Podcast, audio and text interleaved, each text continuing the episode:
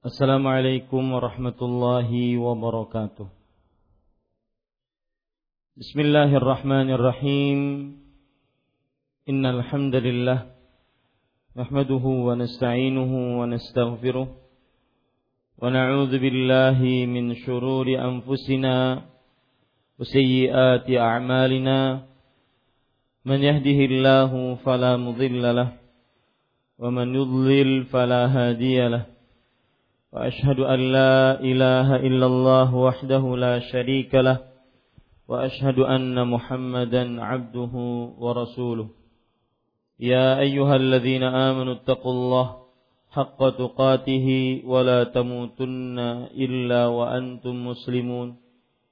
يا أيها الناس اتقوا ربكم الذي خلقكم من نفس واحدة وخلق منها زوجها وبث منهما رجالا كثيرا ونساء واتقوا الله الذي تساءلون به والأرحام إن الله كان عليكم رقيبا يا أيها الذين آمنوا اتقوا الله وقولوا قولا سديدا يصلح لكم أعمالكم ويغفر لكم ذنوبكم ومن يطع الله ورسوله فقد فاز فوزا عظيما. أما بعد فإن أصدق الحديث كتاب الله وأحسن الهدي هدي محمد صلى الله عليه وعلى آله وسلم وشر الأمور محدثاتها وكل محدثة بدعة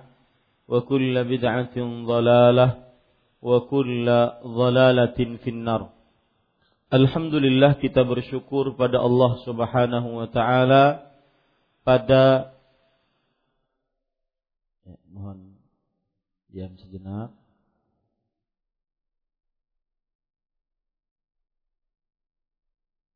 Cukup. Alhamdulillah kita bersyukur pada Allah Subhanahu wa taala pada hari ini Kamis 21 Rabiul Tsani 1438 Hijriah kita duduk bersama untuk mengkaji ayat-ayat suci Al-Qur'an dan hadis-hadis Rasul sallallahu alaihi wa ala alihi wasallam yaitu membaca kitab Tanbihat ala Ahkamin Takhtassu bil Mu'minat yang ditulis oleh Fadilatul Syekh Saleh bin Fauzan bin Abdullah Al-Fauzan hafizahullah taala. Salawat dan salam semoga selalu Allah berikan kepada Nabi kita Muhammad sallallahu alaihi wa ala alihi wasallam pada keluarga beliau, para sahabat serta orang-orang yang mengikuti beliau sampai hari kiamat kelak. Dengan nama-nama Allah yang husna dan sifat-sifatnya yang ulia, kita berdoa Allahumma inna nas'aluka ilman nafi'an wa rizqan tayyiban wa amalan mutaqabbala Wahai Allah, sesungguhnya kami mohon kepada Engkau ilmu yang bermanfaat, rezeki yang baik dan amal yang diterima. Amin ya rabbal alamin. Ibu-ibu saudari-saudari muslimah yang dimuliakan oleh Allah Subhanahu wa taala, masih kita pada pasal yang ke-9 Al-faslu tasi'u ahkamun takhtassu bizawjiyati wa inhaiha. Pasal yang ke-9 yaitu hukum-hukum yang khusus berkaitan dengan hubungan suami istri dan perceraiannya. Dan pada pertemuan sebelumnya kita sudah membahas tentang poin-poin yang berkaitan dengan hubungan suami istri. Dan terakhir yang kita bahas adalah setelah melakukan akad nikah maka seorang suami dan istrinya melakukan walimatul ursh yaitu resepsi pernikahan untuk mengumumkan pernikahannya kepada masyarakat dan kita sudah jelaskan juga di dalam walimatul urus tersebut diperbolehkan bagi seorang perempuan untuk memukul rebana saja di hadapan para perempuan saja. Dan itu hanya pada resepsi pernikahan sebagai bentuk kegembiraan kepada eh, di dal, karena melakukan akad ataupun walimatul ursh. Kemudian penulis langsung menyebutkan tentang hak-hak suami. Penulis langsung menyebutkan tentang hak-hak suami. Maka sekarang kita ingin membicarakan tentang hak suami. Setelah menikah, maka lalu terjadi hubungan antara suami istri. Ya, terjadi hubungan antara suami istri. Ibu-ibu saudari-saudari muslimah yang dimuliakan oleh Allah Subhanahu wa taala. Sekarang kita ingin menyebutkan apa yang disebutkan oleh penulis pada halaman 186 di buku terjemahan kita. Penulis Hafizahullah Ta'ala berkata, wujubu ta'atil mar'ati li zawjiha wa tahrimu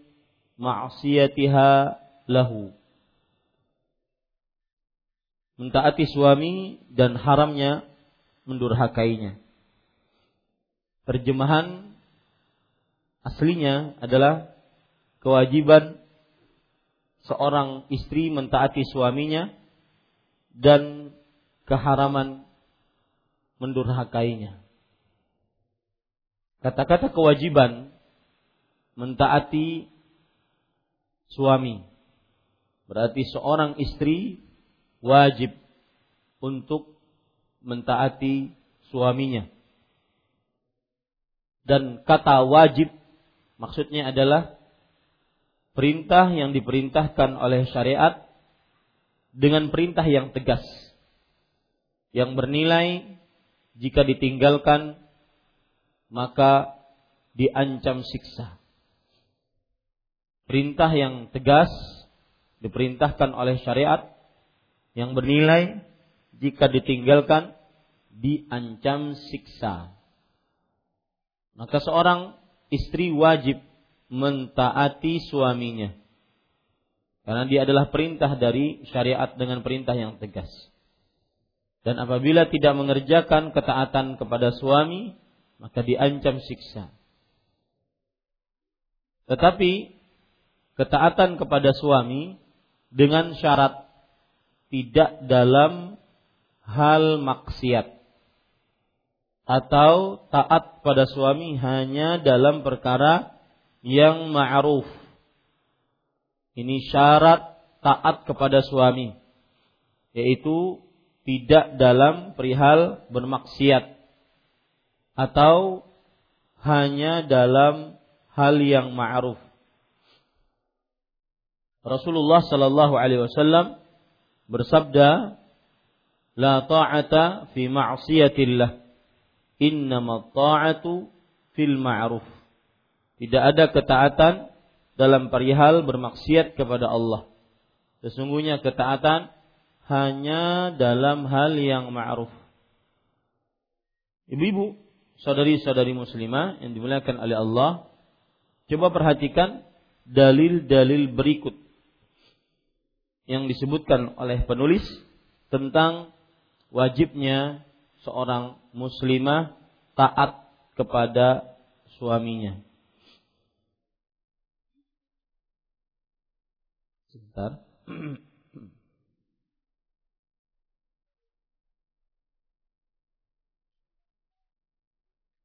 Kita baca apa yang disebutkan oleh penulis. Penulis mengatakan, "Yajibu 'alaika ayyatuhal mar'atul muslimah." Wajib atasmu wahai wanita muslimah mentaati suamimu bil ma'ruf ta'ata zaujika bil ma'ruf Mentaati suamimu dalam kebaikan. An Abi Hurairah radhiyallahu anhu qala qala Rasulullah sallallahu alaihi wasallam dari Abu Hurairah radhiyallahu anhu bahwa Rasulullah sallallahu alaihi wasallam bersabda, "Idza sallatil mar'atu khamsaha wa hasanat farjaha wa ata'at ba'laha dakhalat min ayyi abwabil jannati sya'at." Apabila seorang wanita mengerjakan sholat lima waktu, berpuasa di dalam Ramadan, menjaga kemaluannya, mentaati suaminya, niscaya dia akan masuk surga dari pintu mana saja yang dia kehendaki. Yang menjadi pembicaraan di sini adalah mentaati suaminya. Bahkan ibu-ibu, saudari-saudari muslimah yang dimuliakan oleh Allah, mentaati suami adalah modal diterimanya amal ibadah seorang istri. Mentaati suami adalah modal diterimanya ibadah seorang istri. Ya. Seseorang tidak akan sempurna beribadah kepada Allah. Saya ulangi, seorang wanita muslimah tidak akan sempurna beribadah kepada Allah kecuali atau sehingga dia menyempurnakan ketaatannya kepada suaminya. Ya, sehingga dia menyempurnakan ketaatannya kepada suaminya. Saya ulangi sekali lagi, seorang wanita muslimah tidak akan sempurna beribadah kepada Allah sampai dia menyempurnakan ketaatannya kepada suaminya. Dalil-dalil yang menunjukkan akan hal ini, perhatikan, ibu saudari-saudari muslimah yang dimuliakan oleh Allah, hadis riwayat Imam An-Nasai, Imam Hakim dan dihasankan oleh Imam Al-Bani rahimahullah. Bahwa Abu Hurairah radhiyallahu anhu berkata, "Qila li Rasulillah sallallahu alaihi wasallam" Rasulullah sallallahu alaihi wasallam ditanya, "Ayyun nisa'i khairun?" Wanita manakah yang paling terbaik? Beliau menjawab, "Allati tasurruhu idza nazara." Wanita yang atau istri yang membahagiakan suaminya jika suaminya melihat kepadanya. Wa tuti'uhu idza amara dan istri yang mentaati suaminya jika suaminya memerintahkan wala tukhalifuhu fi nafsiha wala maliha bima yakrahu dan seorang istri yang tidak menyelisihi suaminya dalam perihal dirinya atau hartanya dengan sesuatu yang dibenci oleh suaminya. Ini dalil yang begitu tegas bahwa seorang wanita muslimah akan menjadi wanita muslimah yang terbaik, istri yang terbaik apabila dia taat kepada suaminya jika diperintahkan. Dan wa tuti'uhu idza amar sabda Rasul sallallahu alaihi wasallam yang berbunyi tadi suami istrinya yang mentaatinya jika ia perintahkan. Di sini tidak disebutkan kata apa yang diperintahkan. Menunjukkan kepada keumuman apa saja yang diperintahkan oleh suaminya, maka dia harus taat kepada suaminya. Tentunya nanti ada pembatasannya selama itu bukan maksiat. Ini dalil yang pertama, hadis riwayat Imam An-Nasai, Imam Hakim dan disahihkan oleh Imam Al-Albani rahimahullahu taala. Lihat dalil yang kedua yaitu hadis yang diriwayatkan oleh Imam Ibnu Abi Syaibah, Imam Hakim, Imam Baihaqi dari Husain bin Muhsin. Beliau bercerita, haddatsani ammati qalat artinya bibiku bercerita. Ataitu Rasulullah sallallahu alaihi wasallam fi ba'dil hajah. Aku pernah mendatangi Rasulullah sallallahu alaihi wasallam dalam sebuah keperluan. Faqala maka Rasulullah sallallahu alaihi wasallam bertanya ihadhi adzatu ba'lin? Wahai kamu wanita kamu punya istri? Eh kamu punya suami? Qultu na'am Aku menjawab, iya wahai Rasulullah. Qala, kaifa anti lahu? Bagaimana sikapmu terhadapnya? Maka wanita ini menjawab, ma'aluhu illa ma'ajaztu an. Aku tidak pernah meremehkan untuk taat kepadanya dan mengurusnya kecuali sesuatu yang aku tidak sanggup atasnya. Lalu Nabi Muhammad wasallam berpesan, "Fanzuri aina anti minhu." Perhatikan, perhatikanlah di manakah kamu darinya.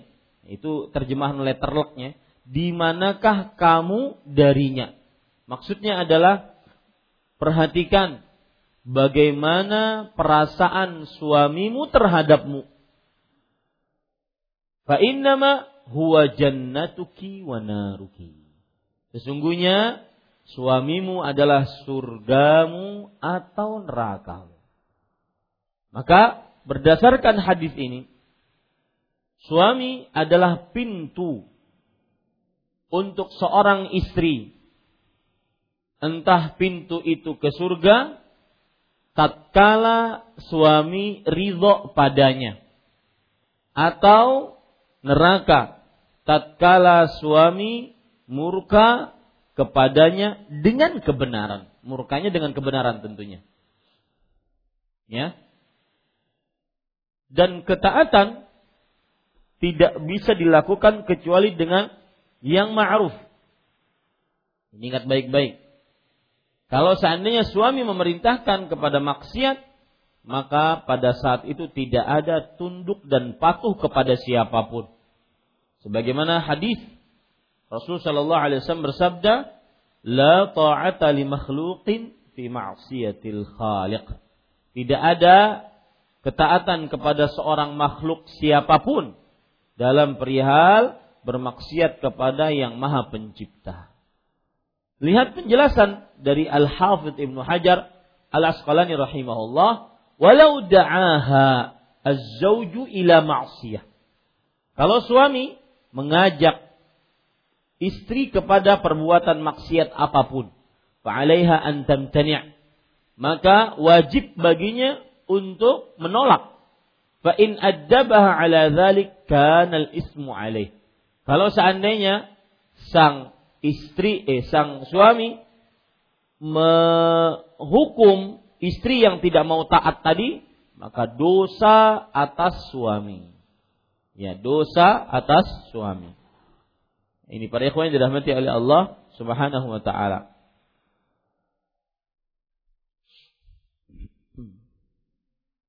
Saya tadi sudah sebutkan ketaatan seorang istri tidak akan sempurna kepada Allah Subhanahu wa taala sampai dia taat kepada suaminya.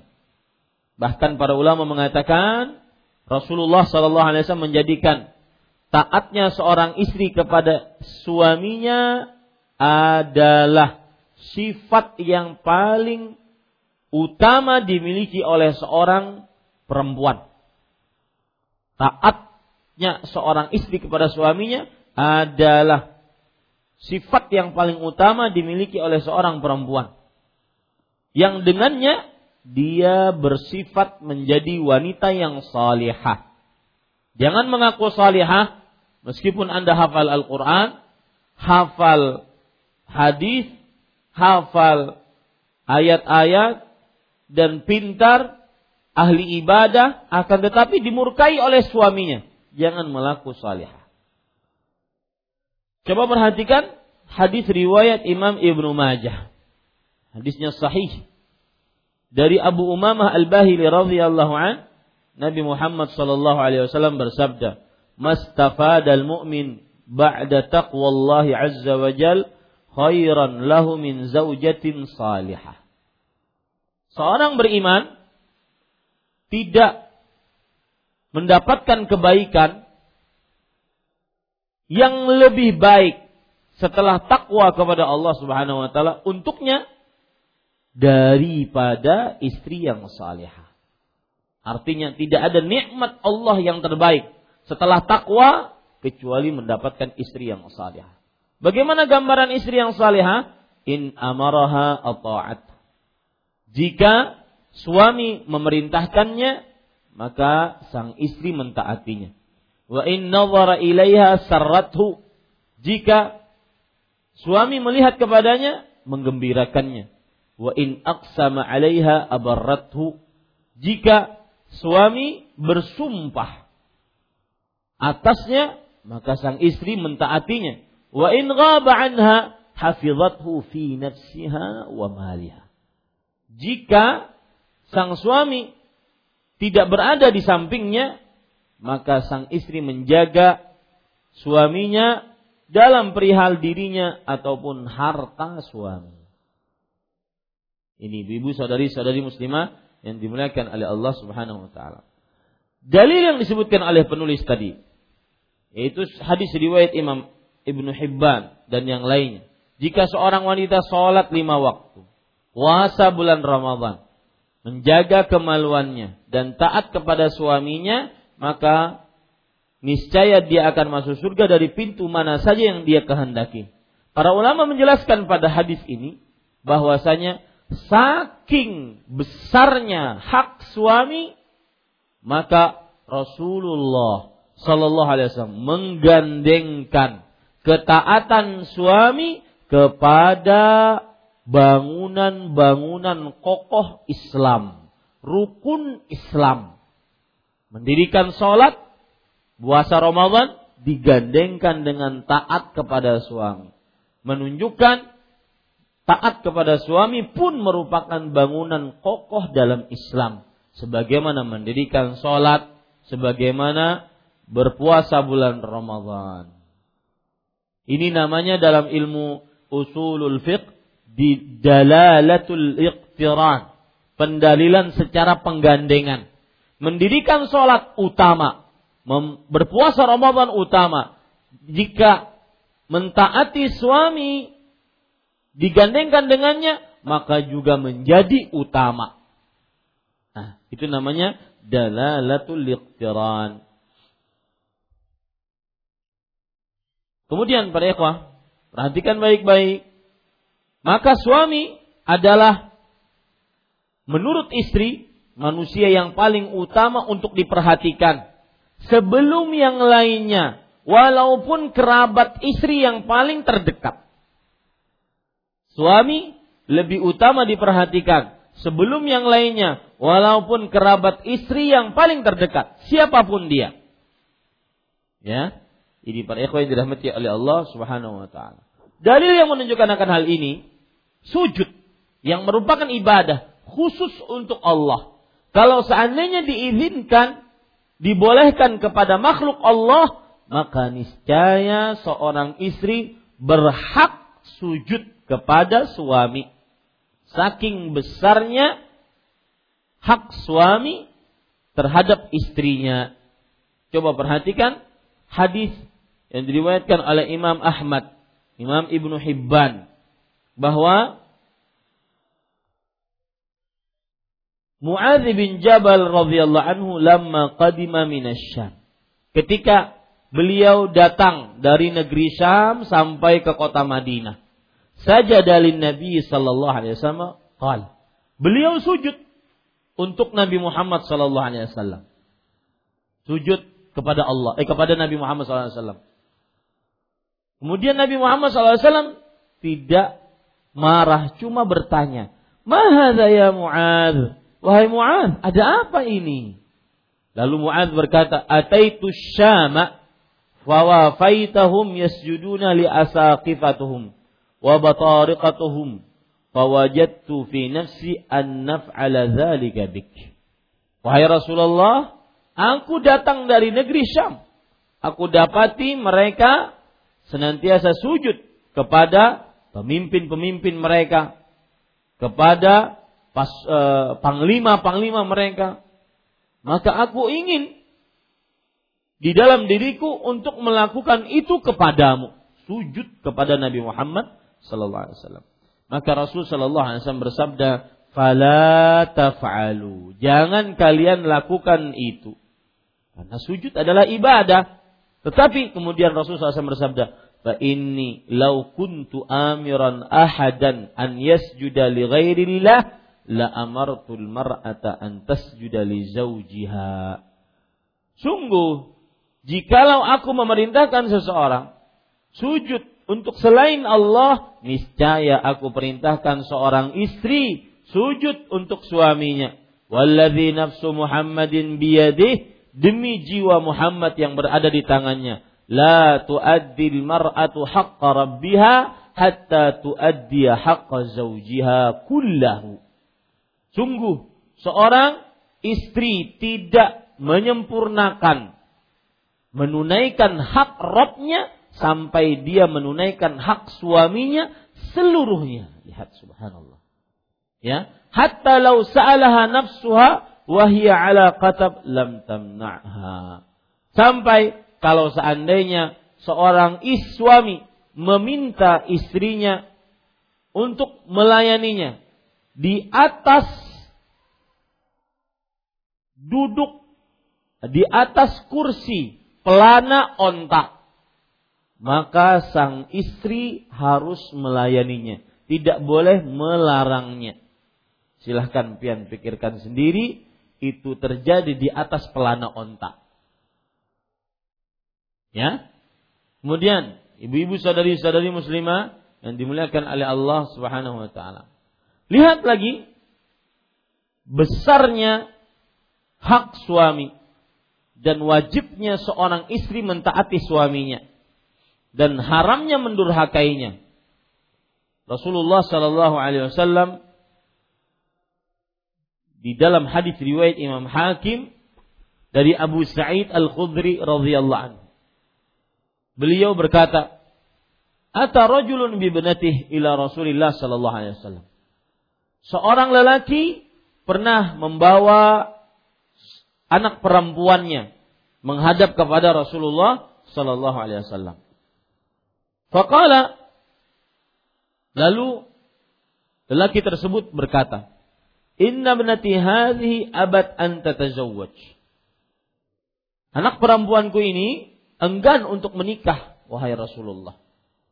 Faqala laha Rasulullah sallallahu alaihi wasallam, maka Rasulullah sallallahu alaihi wasallam bersabda kepada anak perempuannya, "Ati'i abak." Wahai anak perempuan, taati bapakmu, menikahlah.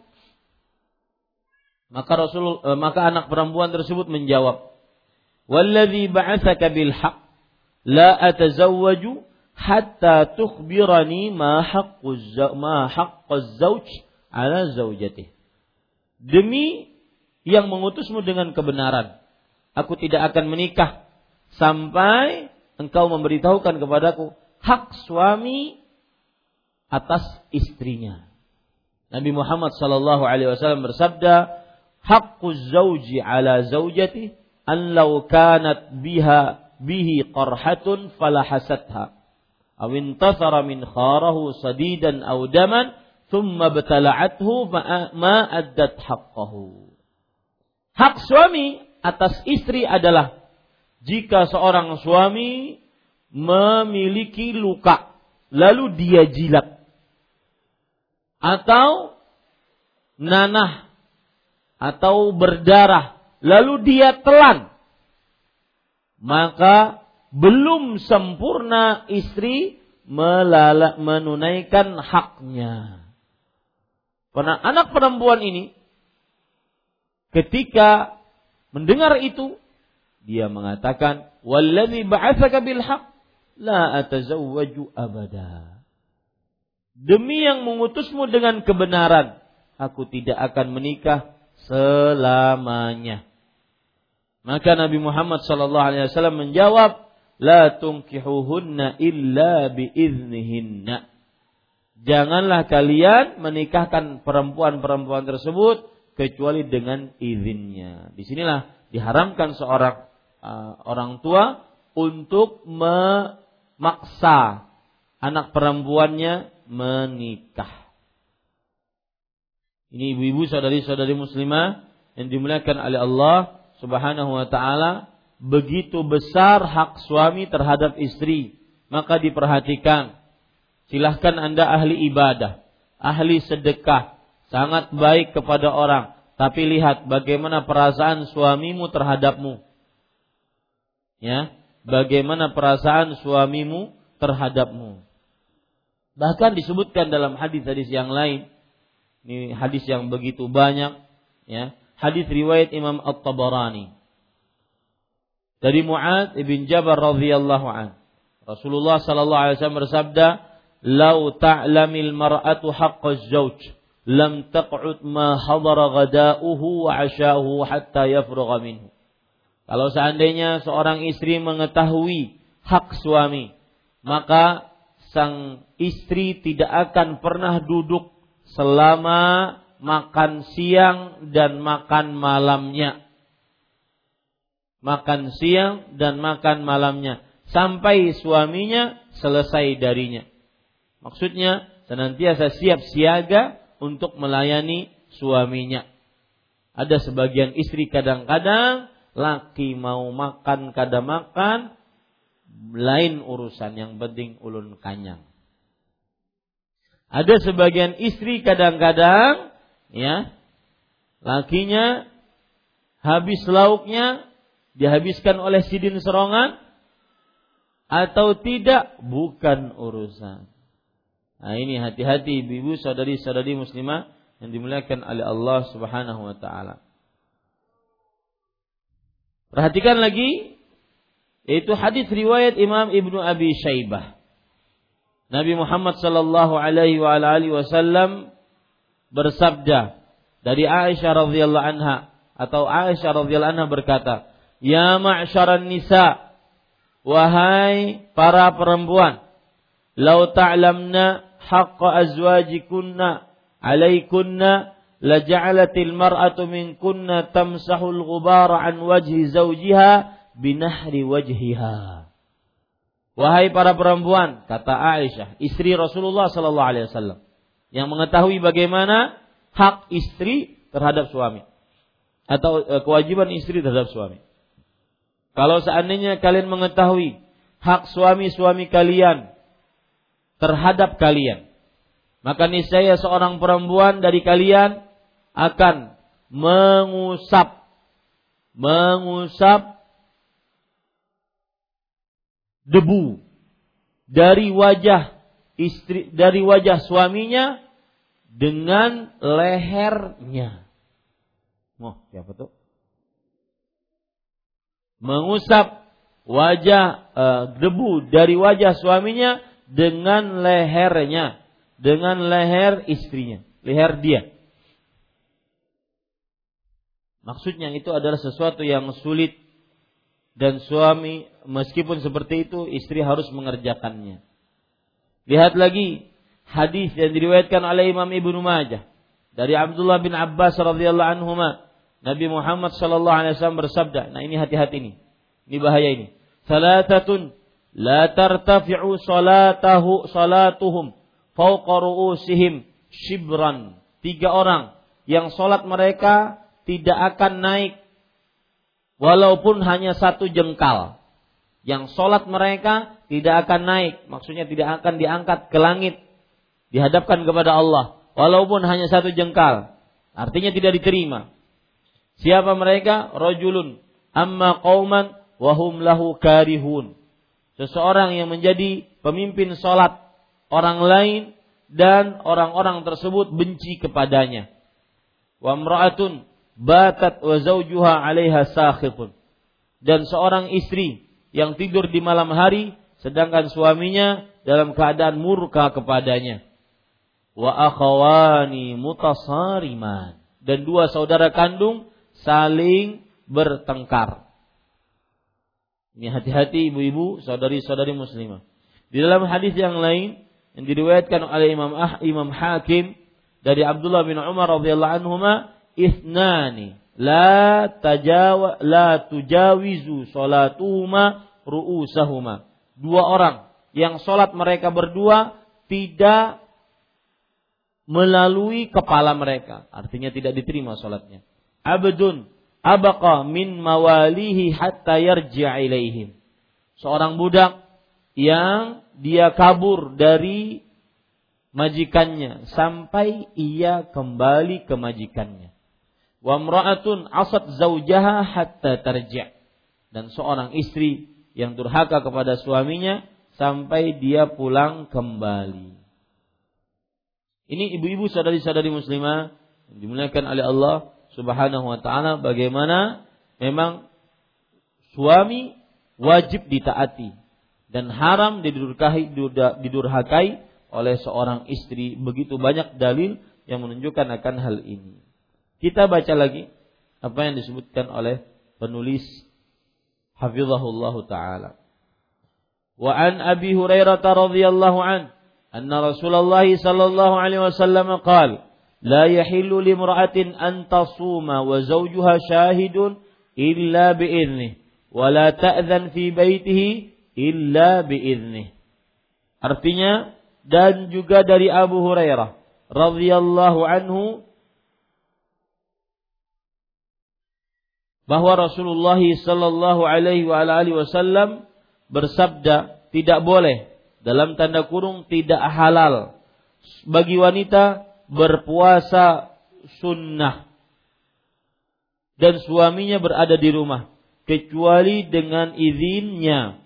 Dan janganlah ia membolehkan orang lain masuk ke rumah ke rumah suaminya kecuali dengan izinnya. Ibu-ibu, saudari-saudari muslimah yang dimuliakan oleh Allah Subhanahu wa taala, perhatikan baik-baik ini adalah hak suami dan kewajiban istri. Dan di sini menunjukkan kepemimpinan yang dimiliki oleh suami di dalam keluarga. Ya. Di sini tidak halal wanita puasa sunnah. Puasa sunnah. Tentunya puasa wajib tidak perlu izin kepada suami. Karena dua-duanya diwajibkan. Suaminya wajib, istrinya wajib. Dan suaminya berada di rumah kecuali dengan izinnya. Kemudian juga yang perlu diperhatikan di sini yang harus diizini adalah kalau suaminya berada di rumah. Ataupun adapun suaminya tidak berada di rumah, maka tidak mengapa mengerongkap khas itu. Ya, makan aja situ. Tidak mengapa, tidak usah berizin eh, apa mak, maksudnya tidak mengapa tidak puasa. Ya silahkan makan. Tidak mengapa tidak eh, tidak tidak mengapa puasa maksud saya terbalik. Tidak puasa tidak mengapa puasa tanpa izin suaminya. Kenapa? Karena suaminya ada di rumah. Sedangkan jika suaminya tidak ada di rumah maka tidak memerlukan izin. Lihat penjelasan-penjelasan berikut ibu-ibu saudari-saudari muslimah yang dimuliakan oleh Allah Lihat penjelasan dari Imam Nawawi. Ini penjelasan belum ada di dalam kitab kita. Imam Nawawi rahimahullahu taala berkata di dalam uh, perkataan beliau dinukil oleh Imam Al-Hafidh Ibnu Hajar dalam kitab Fathul Bari. Wa sababu hadza at-tahrimi anna lizawji haqqul haqqal listimta'i biha fi kulli waqt. Dan sebab diharamkan hal ini yaitu puasa dengan izin suaminya jika suaminya berada di rumahnya. Bahwa suami memiliki hak memiliki hak untuk uh, dilayani oleh istrinya setiap waktu. Ya, wa haqquhu wajibun 'alal faur fala yafutuhu bitatawwu. Lah lihat ini. Dan haknya suami wajib dikerjakan dengan segera. Ibu-ibu kalau belajar ilmu usul fikih, di situ ada namanya nanti uh, amalan wajib. Amalan wajib ini apakah dikerjakan dengan segera? Boleh ditundakah atau dikerjakan dengan segera? Kalau seandainya ditunda, apakah dia berarti tidak mengerjakan yang wajib? Apakah dia berdosa? Ataukah boleh ditunda? Nah itu dia. Ya, ini ibu saudari saudari muslimah. Nah, Imam Nawawi mengatakan haknya suami untuk dilayani wajib dengan segera dikerjakan. Tidak boleh hilang dengan istri mengerjakan amalan sunnah. Ya, karena dia hukumnya wajib dan Islam senantiasa mengenal skala prioritas. Islam senantiasa mengenal skala prioritas. Dalam artian mana yang lebih wajib didahulukan dibandingkan yang sunnah. Puasa sunnah, sunnah hukumnya. Sedangkan melayani suami wajib. Dan wajibnya itu alal faur. Wajibnya itu harus segera dikerjakan. Seperti permasalahan gini bu. Ibu sekarang punya uang untuk berumroh. Ustaz saya punya uang untuk berumroh. Apakah wajib bagi saya mengerjakannya sekarang? Ataukah saya tunggu untuk nanti e, menunaikan ibadah haji? Nah, Bu. Jawabannya gimana? Tunggu atau wajib umroh? Hah? Umrah wajib hukumnya. Wajibnya ini jenisnya apa? Dikerjakan segera atau boleh ditunggu? Hah bu? Dikerjakan segera atau boleh ditunggu? Segera. Tidak boleh ditunda. Jika ditunda berdosa. Itu namanya wajib alal faur. Wajib dengan segera dikerjakan. Sama kewajiban istri melayani suaminya jika suaminya ingin dilayani wajib alal faur. Ada kewajiban-kewajiban yang boleh ditunda asalkan dia ngerjain seperti kodok Ramadan. Kodok puasa Ramadan. Tidak wajib dikerja di kodok dengan segera, tetapi cuma dianjurkan di kodok dengan segera. Ini ibu-ibu, saudari-saudari muslimah yang dimuliakan oleh Allah wala wala biwajibin ala tarahi. Nah, dan dia bukan perihal wajib yang nanti dikerjakannya. Kata Imam Nawawi seperti itu. Wa innama lam yujiz lam yajuz laha saumu bi ghairi idnihi. Wa idza arada al-istimta'a biha jaza wa yafsudu saumuha li'anna al-'adata anna al-muslima yahabu intihaqu saum bil ifsad. Dan sesungguhnya seorang istri tidak boleh berpuasa tanpa izinnya, tanpa izin suaminya. Dan jika suami menginginkan untuk meminta dilayani, maka boleh melakukan permintaan tersebut dan rusak puasa istrinya. Kenapa? Karena kebiasaan seorang muslim agak ragu dan takut untuk menghancurkan dan membatalkan puasanya. Nah, di sini penjelasannya. Wala syakka annal aula lahu khilafu dzalik illam yasbut dalilun ala karahati. Dan tidak ada keraguan lagi bahwasanya yang paling utama bagi suami adalah selain itu. Jika belum ada dalil atas kemakruhannya.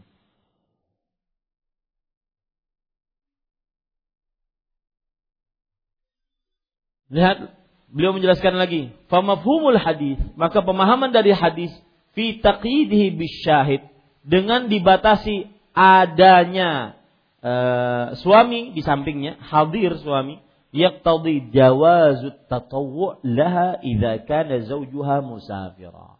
Ini mengkonsekuensikan bahwa seorang istri boleh berpuasa jika seorang suami tidak hadir di tempat atau bersafar. Kalau samat wa qadima fi asna'is siyam falahu ifsadu saumihi saumiha dzalika min ghairi karoha. Kalau seandainya pas lagi puasa istrinya hari itu. Suaminya datang di tengah hari. Maka suaminya berhak untuk membatalkan puasa sang istri. Ya. Dan itu tidak ada kemakruhan di dalamnya. Artinya boleh, bukan terlarang dalam agama. Tapi makna al-ghibah, ghaibah an yakuna maridan bihaitsu la yastati'ul jima'. Termasuk daripada makna tidak hadir adalah yaitu juga sakit yang tidak sanggup suami tersebut untuk bersetubuh. Suaminya nggak musafir, tapi dia sakit. Sakitnya nggak sanggup untuk bersetubuh. Maka boleh berpuasa istrinya tanpa izin suaminya. Ya, ini ibu-ibu, saudari-saudari muslimah, penjelasan-penjelasan yang uh, menarik. Uh, kalau boleh saya poin-poinkan agar ibu bisa mencatatnya. Yang pertama, sebab kenapa diharamkan istri berpuasa jika suami mukim. Karena kapan saja suami menginginkan istri wajib melayaninya. Poin yang kedua, melayani suami hukumnya wajib dan disegerakan, bukan wajib yang bisa ditunda. Ini poin kedua. Hukumnya melayani suami wajib yang bisa disegerakan, yang disegerakan, bukan wajib yang bisa ditunda. Yang ketiga, Jika di siang hari seorang istri sedang berpuasa, suaminya menginginkannya, maka tidak berdosa baginya untuk membatalkannya. Asalkan puasanya puasa sunnah. Jadi misalkan uh, sudah tadi malam suaminya dimintai izin oleh istrinya, bah isuk ulun hendak puasa bolehlah. Boleh. Sekalinya jam 9 abahnya punya senyum-senyum, senyum-senyum ya? Maka istrinya paham. Ya? Istrinya paham. Pada saat itu dia batalkan. Dan tidak ada dosa atas istrinya. Bukan dianggap sebagai main-main dengan puasa Kemudian poin selanjutnya yang kita ambil dari penjelasan Imam Nawawi tadi bahwa yang semakna dengan seorang Suami yang sedang musafir adalah seorang suami yang sedang sakit, tidak bisa bersetubuh. Maka ini istri tidak diperlukan minta izin kepada suaminya untuk berpuasa sunnah.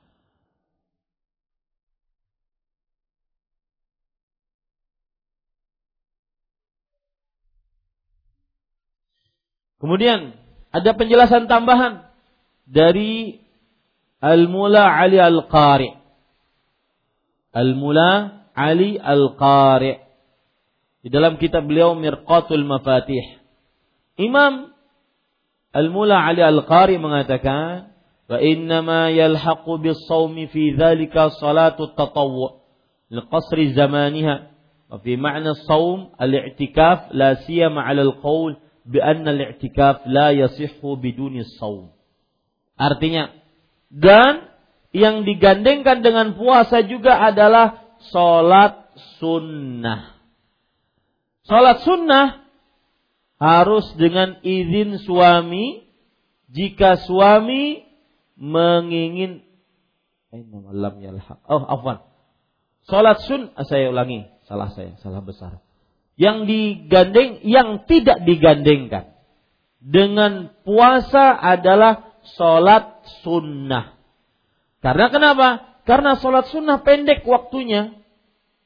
Ya, sang suami ingin dilayani, ada yang ulun sholat dulu dua rakaat. Berapa jam sholat? Kalau seandainya sholatnya pendek, maka pada saat itu tidak masuk ke dalam puasa yang harus dengan izin. Ya, lihat subhanallah sampai begitu dibicarakan oleh para ulama. Karena besarnya hak suami. Wa fi ma'na saum al-i'tikaf la siyama 'ala al-qaul bi anna al-i'tikaf la yasihu biduni saum. Dan yang yang juga semakna dengan puasa adalah beriktikaf. Iktikaf berarti harus seizin suami. Jika suami ada di tempat atau mukim. Apalagi i'tikaf ada yang mengatakan i'tikaf tidak sah kecuali dengan puasa. Jadi hukumnya sama tuh. Suami e, istri ingin etikaf, diizinkan oleh suami tidak? Kalau suaminya ada di tempat. Ya. Su- istri ingin puasa, sunnah, diizinkan oleh suami tidak? Kalau suaminya ada di eh, di tempat atau tidak musafir. Ya. Tetapi sholat sunnah tidak seperti itu. Sholat sunnah silahkan dia sholat sunnah tanpa harus izin dengan suaminya. Kenapa? Karena sholat sunnah waktunya waktunya pendek. Nah ini ibu-ibu. Jadi yang perlu ibu tulis bagaimana penekanannya bahwa sholat sunnah tidak perlu izin dengan suami. Karena pendeknya waktunya. Sedangkan i'tikaf sama dengan puasa memerlukan izin dengan suaminya.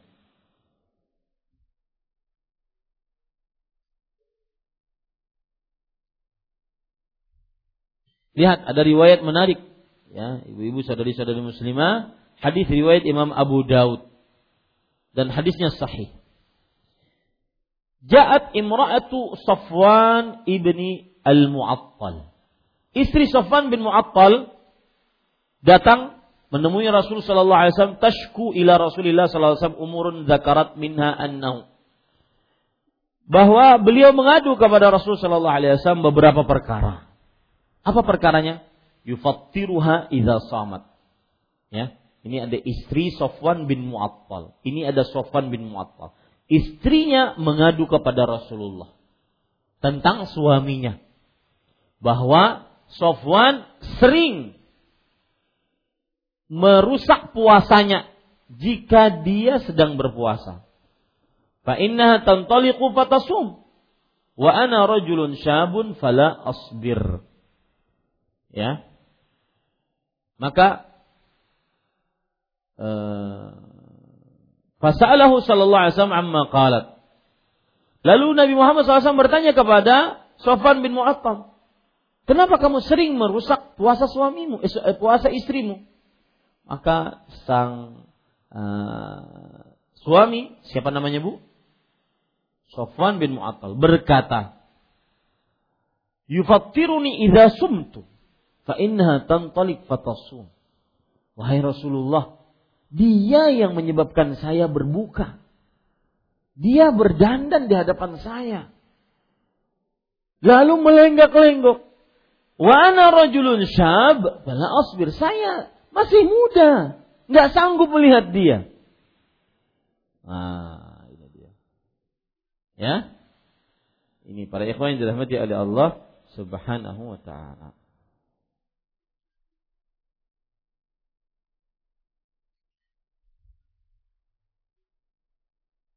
Ada penjelasan lagi tentang mengkodok Ramadan. Puasa mengkodok puasa Ramadan. Apakah perlu dengan izin? Lihat penjelasan dari Imam Al-Baghawi. Beliau mengatakan, "Fa'amma qada'u Ramadan, fatasta'dhinuhu ma baina Syawal ila Sya'ban." Adapun berpuasa atau mengkodok puasa Ramadan, maka istri meminta izin kepadanya dari mulai Syawal sampai kepada bulan Sya'ban. Ya, minta izin. Kalau ingin mengqadha, minta izin. Jadi mulai Syawal setelah Ramadan Syawal. Syawal, Dzulqa'dah, Dzulhijjah, Muharram, Safar, Rabiul Awal, Rabiul Tsani, Jumadil Ula, Jumadil Tsani, Rajab, Sya'ban. Berarti setahunan minta izin. Jika ingin mengqadha puasa. Qalat Aisyah, Aisyah radhiyallahu anha berkata, "In kana la yakunu alayya siyamun min Ramadan, fala astati'u an aqdiyahu hatta ya'tiya Sya'ban." Ada kewajibanku hutang puasa Ramadan.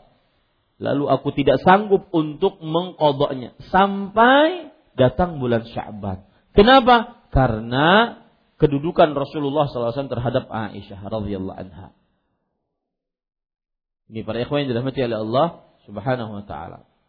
Jadi kalau kodok puasa Ramadan pun harus izin kepada suami.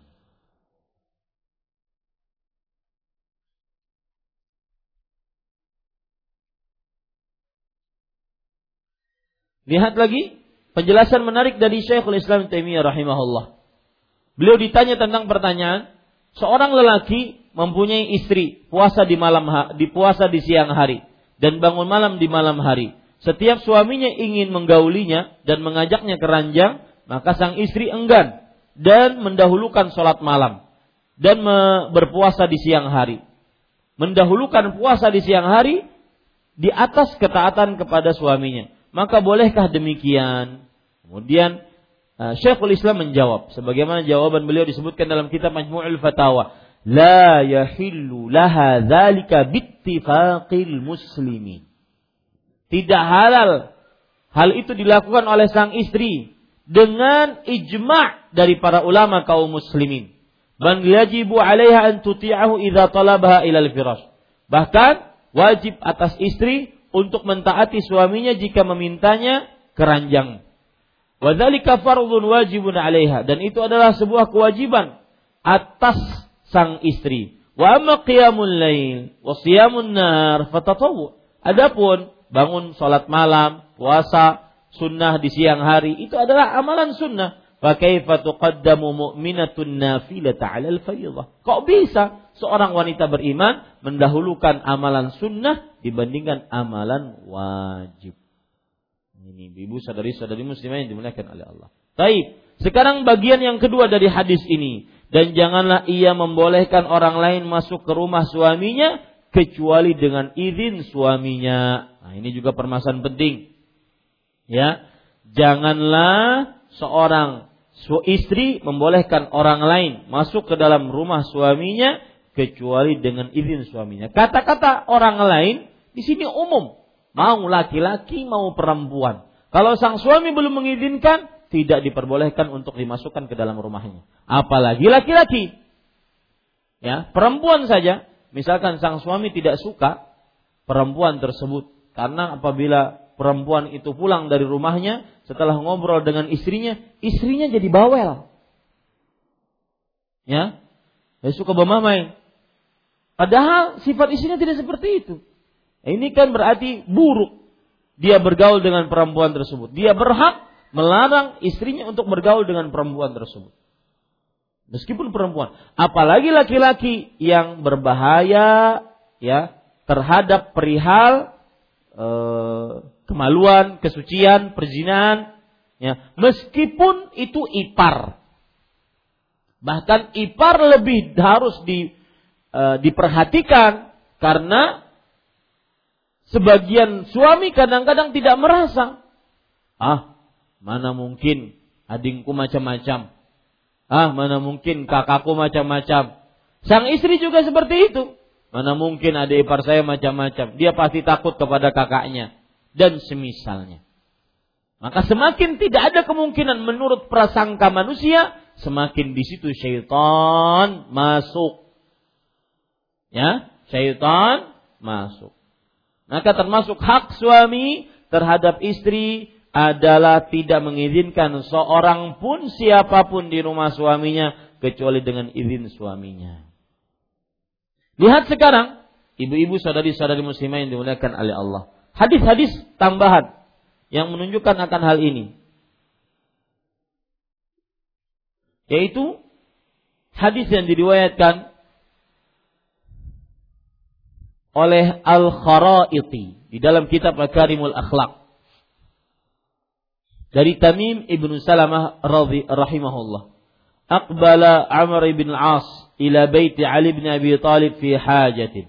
Falam yajid Aliyan فرجع ثم عاد فلم يجده مرتين أو ثلاثة فجاء علي فقال له أما استطعت إذا كان كانت حاجتك إليها أن تدخل Qala nuhina an nadkhula alaihinna illa biizni azwajihinna. Artinya dari Tamim bin Salamah rahimahullah beliau berkata, Amr bin As radhiyallahu anhuma anhu datang bertamu ke rumah Ali bin Abi Thalib dalam sebuah keperluan. Lalu ia tidak mendapati Ali bin Abi Thalib sebagai suami di rumah tersebut. Lalu dia pulang. Amr bin As pulang. Kembali lagi. Tidak mendapati lagi. Pulang lagi. Kembali lagi. Tidak mendapati lagi. Pulang lagi ya untuk kedua dan ketiga kalinya. Maka setelah itu Ali bin Abi Thalib berkata, Kenapa engkau tidak jika engkau mempunyai keperluan kepada anak perempuanmu, Amr bin As adalah menan, mertua dari eh, apa? Mertua atau keluarga dari istri Ali bin Abi Thalib. Kalau kamu keperluan punya keperluan dengan istriku silakan masuk. Maka Amr bin As mengatakan, kita dilarang untuk masuk ya ke dalam rumah yang ada di dalamnya istri-istri kecuali dengan izin suaminya. Ini akhlaknya para sahabat Nabi radhiyallahu anhu. Maka apabila ada kerabat kita yang berkunjung, kemudian kita sedang di luar rumah, istri kita hanya sendirian dalam rumah, tidak ada mahramnya, maka mohon maaf kalau seandainya tidak di tidak dibukain pintu, kemudian e, tidak diperizinkan untuk masuk dan semisal. Karena begitulah syariat. Begitulah syariat. Kemudian dalil yang lain yaitu hadis dari Abu Hurairah radhiyallahu anhu. Rasul yang diriwayatkan oleh Imam Bukhari dan Muslim. La yahillu wa la ta'zan fi baiti illa bi'izni.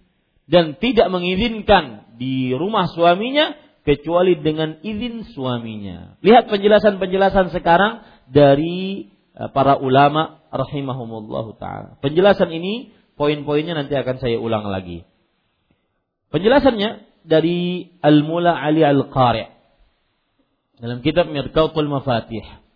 Beliau mengatakan ini Pak Al-Mula ini Bu Al-Mula Ali Al-Qari ini adalah seorang uh, pemimpin pemerintah yang alim.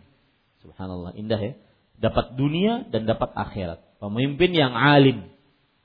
Wala ta'zan. Yang dimaksud dengan wala ta'zan maksudnya adalah la yahillu laha an ta'zana ahadan minal ajanim awil aqarib hatta nisa. Tidak halal bagi seorang perempuan untuk mengizinkan seorang pun dari orang-orang yang bukan mahram atau para kerabat, bahkan sampai perempuan. Ya, bahkan sampai perempuan. Al-Hafidh Ibnu Hajar mengatakan bahwasanya yuradu bihin nahyu wa jazamahu 'ala nahi. Yang dimaksud di sini larangan dan penekanan terhadap larangan. Ya, penekanan terhadap larangan. Kemudian beliau juga mengatakan illa biiznih maksudnya adalah al-ilmu biridhah kecuali dengan keridhaan suaminya. Keridhaan suaminya. Itu yang dimaksud dengan izinnya. Ya, kecuali dengan izin suaminya. Maksudnya ketika kecuali dengan keridhaan suaminya.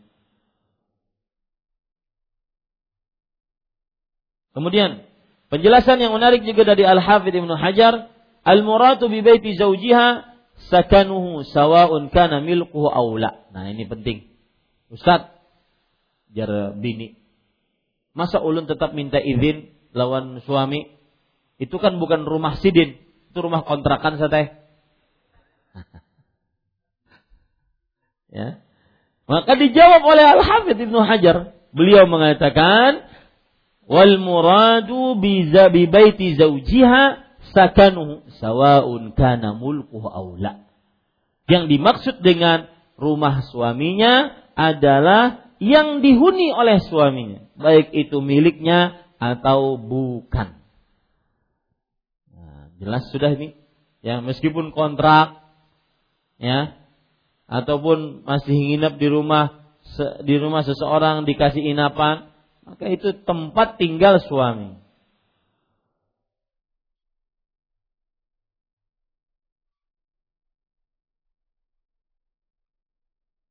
Lihat, ibu-ibu saudari-saudari muslimah yang dimuliakan oleh Allah. Sekarang para ulama membicarakan tentang kata-kata dan dia sedang hadir. Ya, dan dia sedang suaminya berada di rumahnya. Tidak boleh seorang istri puasa dan suaminya sedang berada di rumahnya kecuali dengan suaminya, dengan izin suaminya. Para ulama sedang eh, sekarang ini saya akan bacakan perkataan mereka membicarakan kata-kata dan suaminya sedang berada di rumahnya. Lihat. Wahadal qaid la mafhumalah. Batasan ini tidak bisa dipahami. Bal kharaja makhrajal ghalib. Akan tetapi keluar batasan ini dari, dari kebiasaannya. Wa illa faghibatu zauj la taqtadi al-ibahah lil mar'ah an ta'zan liman yadkhul baitahu. Afwan ya, saya ulangi. Sekarang para ulama membicarakan dan suami berada di rumahnya. Atau suami tidak safar. Tidak boleh seorang istri memasukkan memasukkan seorang pun ke dalam rumah suaminya. Ya. Tidak boleh seorang istri memasukkan seorang pun ke dalam rumah suaminya. Dan suami berada atau sedang hadir, tidak safar, kecuali dengan izin suaminya. Maksudnya apa? Seorang istri tetap tidak diperbolehkan mengizinkan seorang pun masuk ke dalam rumah suaminya, baik suami musafir ataupun mukim. Ya, karena ada e, tambahan dalam riwayat Imam Muslim bahwa wahwa syahidun illa biiznih. Suaminya sedang ada di rumah maka seorang istri tetap tidak diperbolehkan untuk memasukkan seorang pun ke dalam rumah suaminya, baik suaminya ada di rumah, suaminya tidak ada di rumah, kecuali dengan izin suaminya. Ya. Lihat penjelasannya. Faghibatu zauj la taqtadi al-ibahah lil mar'a an ta'zan liman yadkhulu baitahu. Absennya seorang suami tidak mengkonsekuensikan istri boleh memasukkan seseorang ke dalam rumah suaminya. Bal yuta'akkadu hina idzin 'alaiha al-man'u li thubutil ahaditsil waridah fi nahyi 'anil dukhul 'ala al-mughayyabat. Bahkan pada saat itu lebih ditekankan lagi bahwa seorang istri tidak diperbolehkan untuk mengizinkan seorang pun masuk ke dalam rumah suaminya berdasarkan hadis-hadis yang begitu tegas tentang larangan masuk ke dalam rumah yang di dalam rumah tersebut ada istri-istri yang sedang ditinggal oleh suaminya. Ya, sang suami heran ditinggal setengah bulan karena bekerja mungkin di luar kota. Padahal sebelum ditinggal tidak hamil, Pas setengah bulan ditinggal kok hamil. Ya, tidak mungkin sidin terlambat masuk. Ya, spermanya terlambat masuk. Nggak mungkin. Nah ini ibu-ibu sadari-sadari muslimah yang dimuliakan oleh Allah Subhanahu wa taala. Kemudian perhatikan lagi penjelasannya. Yang disebutkan oleh penulis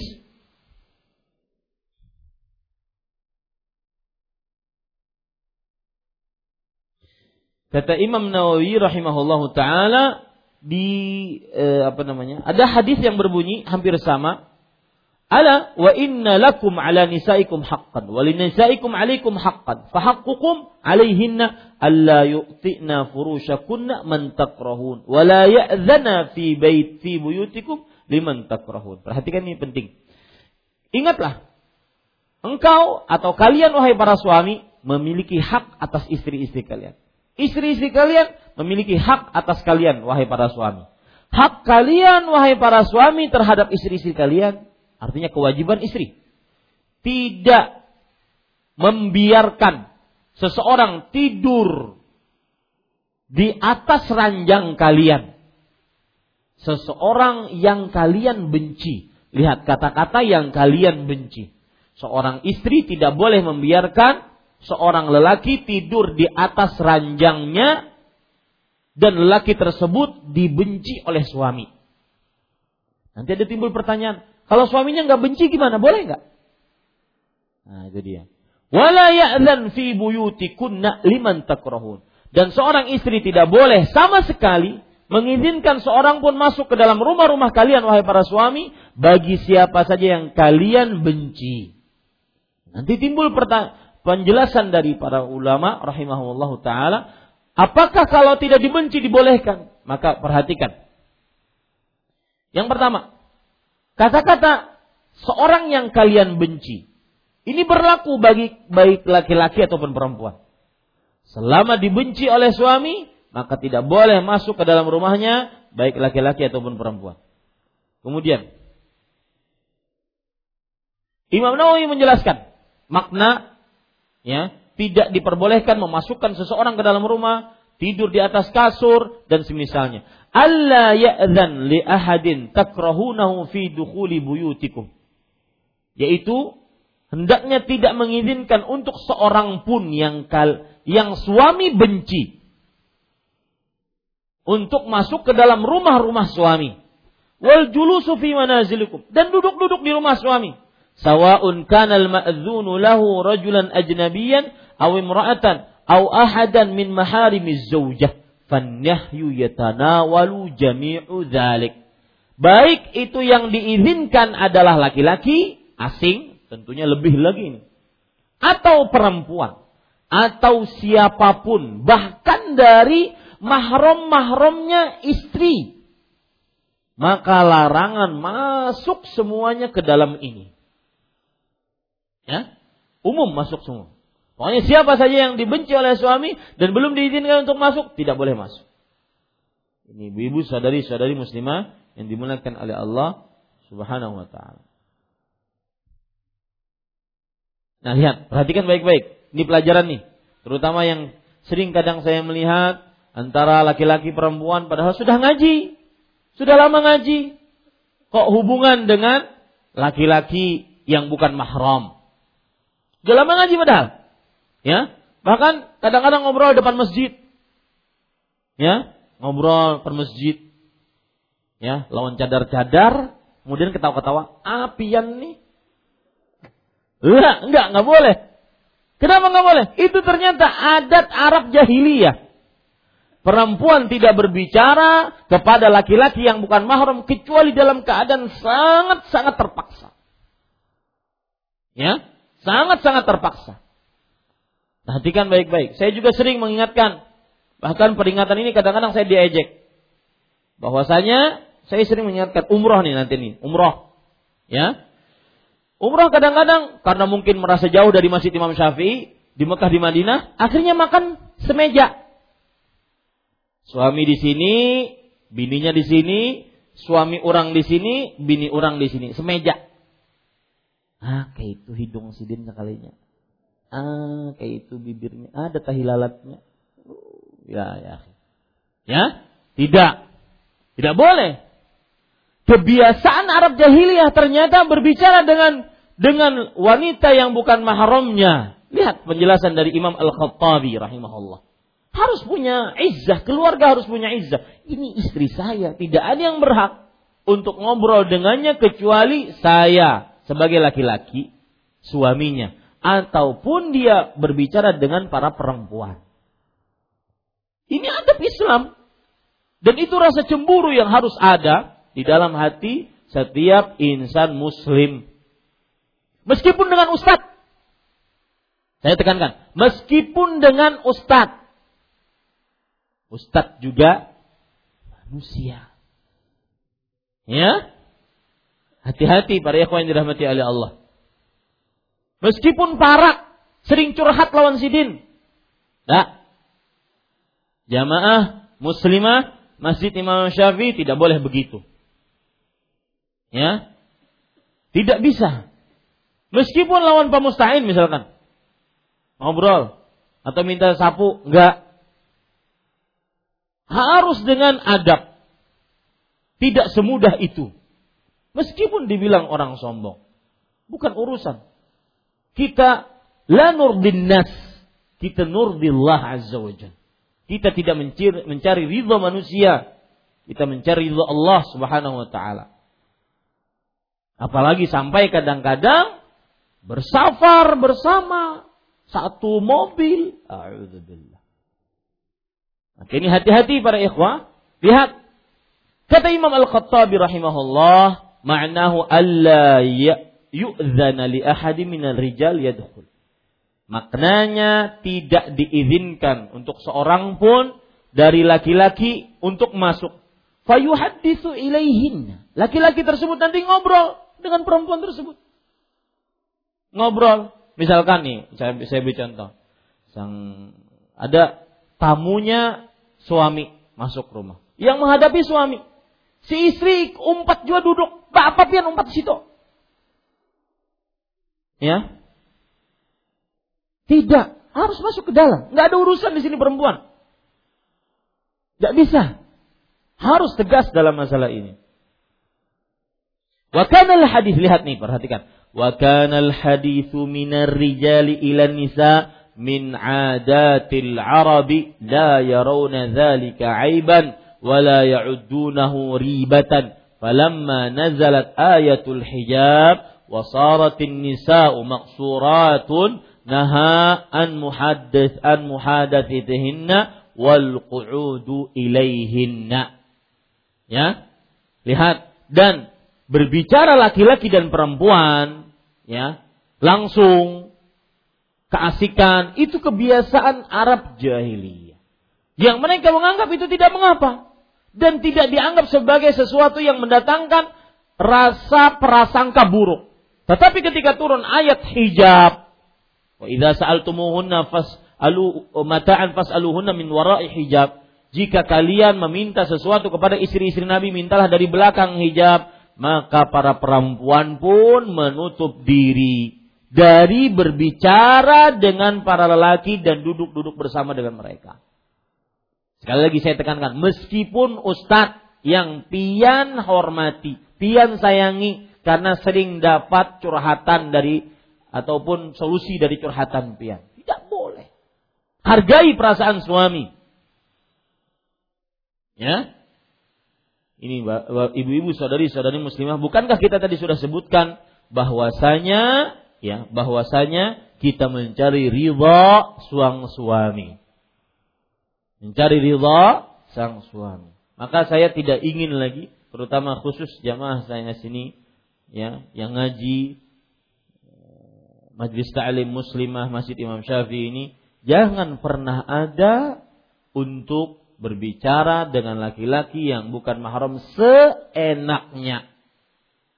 Ya. Kecuali dalam keadaan yang sangat-sangat darurat.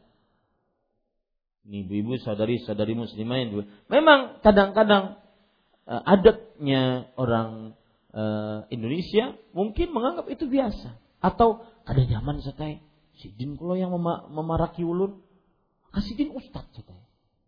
Enggak ya. Lah, nggak boleh. Ya, tidak diperbolehkan seperti itu.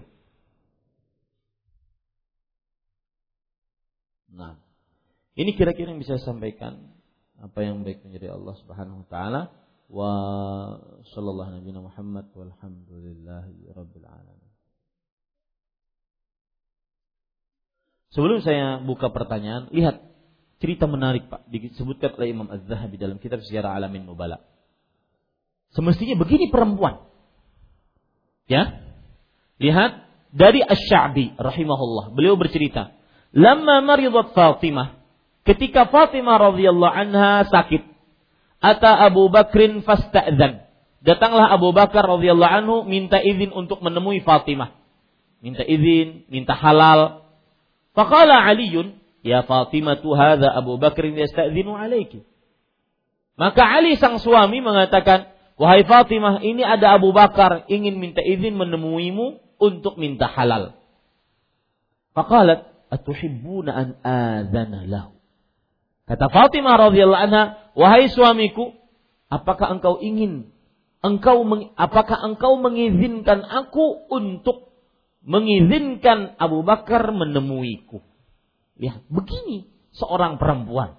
Kata Ali bin Abi Thalib, "Na'am, iya."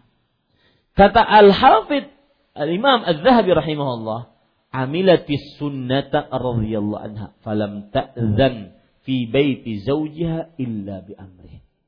Artinya, Fatimah radhiyallahu anha mengerjakan sunnah Nabi Muhammad sallallahu alaihi wasallam. Beliau tidak mengizinkan seorang pun masuk ke dalam rumah suaminya kecuali dengan izin suaminya. Ini ibu-ibu, saudari-saudari muslimah yang dimuliakan oleh Allah. Nah, silahkan jika ada pertanyaan, baik yang hadir di masjid ini ataupun yang menonton saya melalui kajian Facebook Live ataupun melalui radio streaming Gema Madinah, dakwah sunnah atau yang lainnya. Silahkan. Ini pendengar dari radio Muad bin Jabal, Kendari. Sudah lama saya nggak ke sana. Apakah boleh membuka cadar di hadapan ipar laki-laki? Dibolehkan. Ini bagaimana pertanyaannya? Apakah boleh membuka cadar di hadapan ipar laki-laki dibolehkan? Dua kali bolehnya. Apakah membuka cadar di hadapan ipar laki-laki dibolehkan? Begitu. Maka jawabannya membuka cadar jika dia beranggapan ipar e, cadar tersebut adalah wajib maka diharamkan. Cadar tersebut adalah wajib maka diharamkan. Tetapi jika menganggap cadar tersebut sunnah maka lebih baik tidak dilakukan. Oke, apa itu Ustaz? Iya, kalau wajib berarti haram dia, karena berarti membuka cadar di hadapan yang bukan mahramnya dan itu maksiat. Haram. Tetapi jika menganggap itu sunnah, berarti lebih baik dia tidak lakukan. Kenapa? Karena wajah min mafatinin nisa. Au a'zamu fitanin fin nisa. Wajah adalah termasuk dari godaan terbesar yang dimiliki oleh perempuan.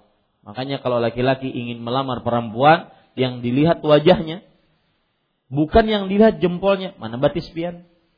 Enggak. Wajahnya. Ya, wallahu a'lam.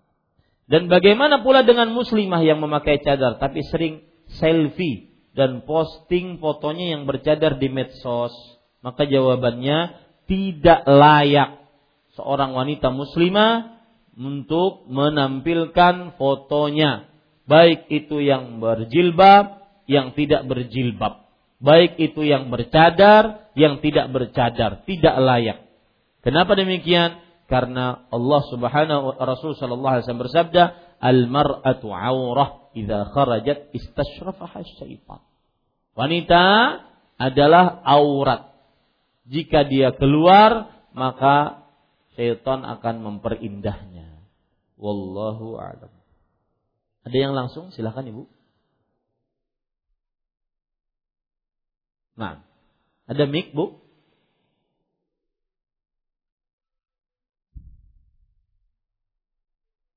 Tidak ada?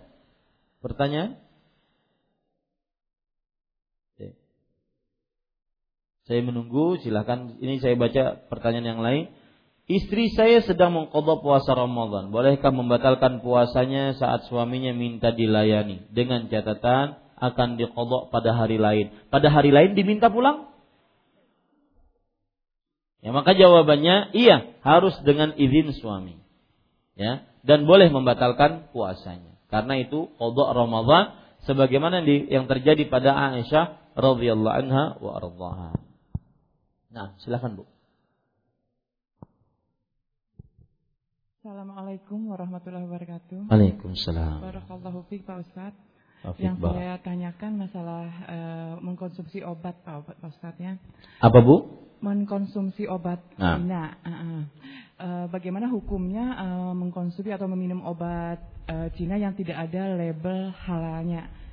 Uh, bagaimana hukumnya? Demikian nah. pertanyaan saya. Bismillah, walhamdulillah, wassalatu wassalamu ala rasulillah Jazakallahu khairan Ibu atas pertanyaannya Dan pertanyaan ini sering sekali di zaman sekarang ditanyakan Terutama semenjak beredar di sosial media video-video yang mengkhawatirkan Ataupun membuat was-was sesuatu di tengah kaum muslimin. Maka ibu-ibu saudari-saudari muslimah yang dimuliakan oleh Allah, al-aslu fil asya al-ibahah. Asal hukum di dalam sesuatu adalah halal selama tidak ada dalil yang mengharamkannya. Asal hukum segala sesuatu halal selama tidak ada dalil yang mengharamkannya. Apabila ada isu bahwasanya ataupun desas-desus bahwasanya itu halal atau itu haram, tercampur babi, tercampur serum babi, maka pada asal hukumnya juga halal. selama belum ada keyakinan kuat. Karena keyakinan kuatnya adalah halal. Tidak boleh keyakinan ini berpindah kepada sesuatu yang haram kecuali dengan keyakinan yang kuat pula. Al-yaqin la yazulu bisyak. Dan saya pesan kepada kaum muslimin jangan terlalu menyibukkan dengan memberitakan itu. Ya, jangan terlalu menyibukkan dengan memberitakan hal tersebut karena satu asal hukum makanan dan minuman halal kecuali yang diharamkan dan kecuali jika sudah ada bukti valid keharamannya. Adapun hanya sebatas isa-isu apalagi sampai ingin me memojokkan pemerintah agar menjadi presiden yang buruk bagi pemerintah dan semisalnya maka ini seorang wanita muslimah ataupun kaum muslimin tidak perlu me, terlalu condong kepada pemberitaan-pemberitaan seperti itu. Selama belum ada bukti dalil valid, kemudian pengakuan yang jelas, tegas dari pemerintah yang berwenang, maka asal hukumnya halal. Ya, asal hukumnya halal. Apalagi kita di negara Indonesia, negara mayoritas muslim. Dan saya berpesan kepada siapa pun, organisasi mana pun, pergerakan mana pun, Jangan suka-suka memberikan rasa was-was kepada kaum muslimin.